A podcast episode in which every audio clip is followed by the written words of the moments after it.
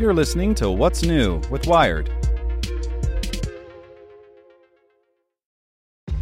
This episode is brought to you by ShipStation.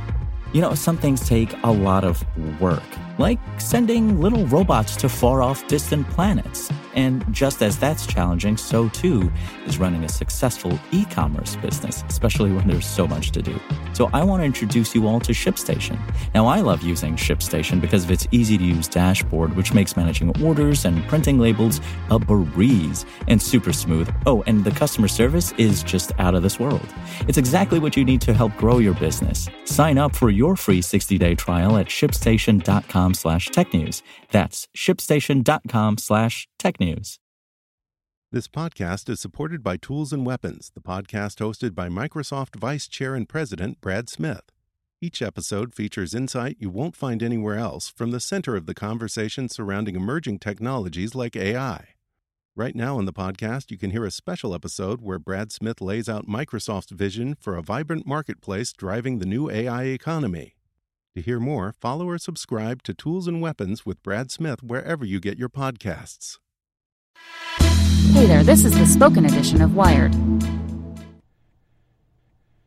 Palo Alto Networks has the broadest, most comprehensive cybersecurity for private cloud, public cloud, and SaaS environments because secure clouds are happy clouds. Protect yours today at go.paloaltonetworks.com slash secure clouds. Wonder Woman is awesome, but we still need a black superhero. By W. Kamau Bell.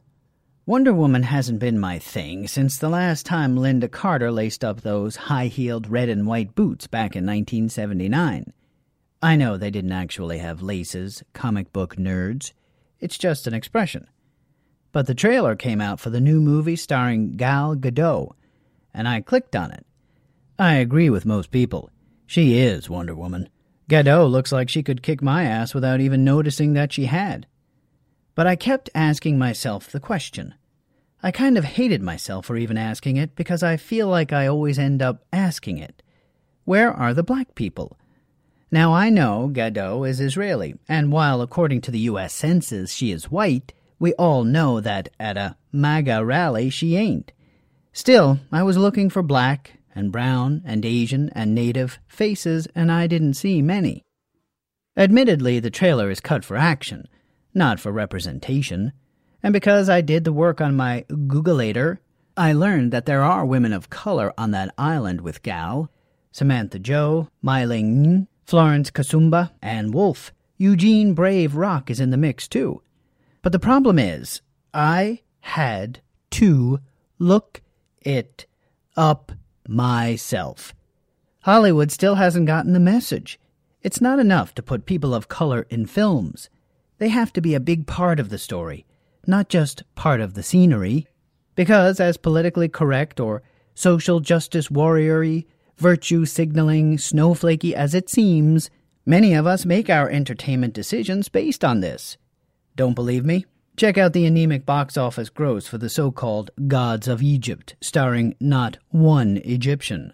I have lived during the entire modern superhero movie and TV era, and I have supported most of it. Though I never got through Batman vs. Superman, the interminable blockbuster. It felt like homework for a class I didn't sign up for. But let's be clear that means I have supported a lot of white guys Bill Bixby, Lou Ferrigno, Michael Keaton, Tobey Maguire, Andrew Garfield, Robert Downey Jr., Hugh Jackman, Paul Rudd, Ryan Reynolds, and Chris's Reeve, Evans, Bale, and Hemsworth.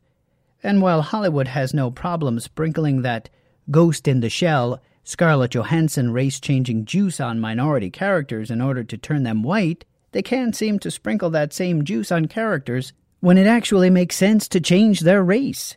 That's how you get the best kung fu fighter in the world as a blonde haired white guy. I'm looking at you, Iron Fist, on Netflix. Actually, I can't be bothered to look at you. Yes, there were black superheroes when I was growing up in the 70s and 80s, but they were just kind of not awesome. Most of them had the word black in their name. Black Vulcan, Black Lightning, even the Black Panther. What the hell is wrong with him just being the Panther?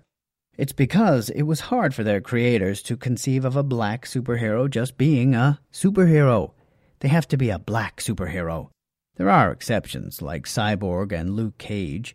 But then they also don't have something else a secret identity, which is kind of one of the key elements to 99.99999% of superheroes. Why can't we be at the center of these movies as heroes for all? Why do black superheroes so often seem like impotent or discounted versions of white ones? Although, having said that, I'm here for the Don Cheadle War Machine movie. I know that to many people this sounds petty. Why can't you just enjoy the movie? Why does it always have to be a race thing? One, because America is a race thing, and two, I have two black mixed race daughters. My oldest daughter is five.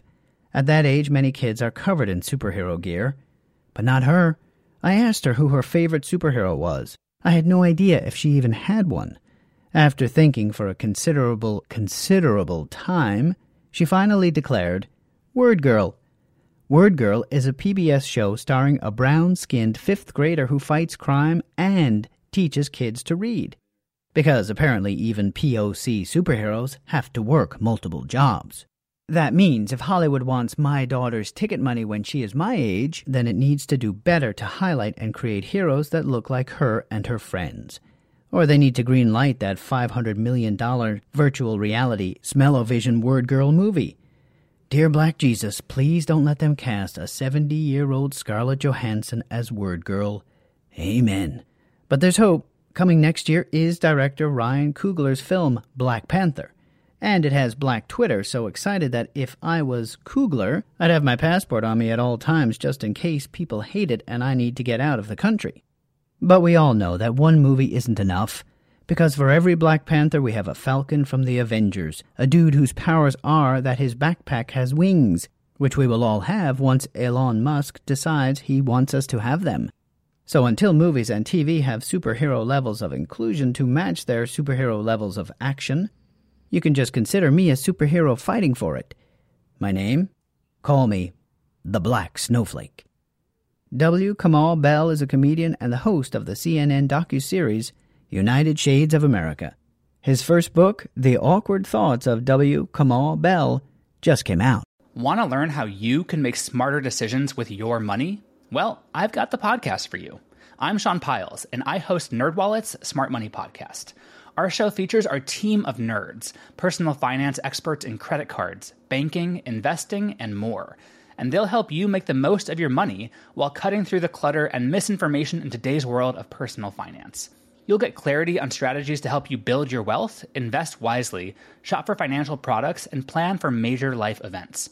Listen to NerdWallet's Smart Money Podcast wherever you get your podcasts.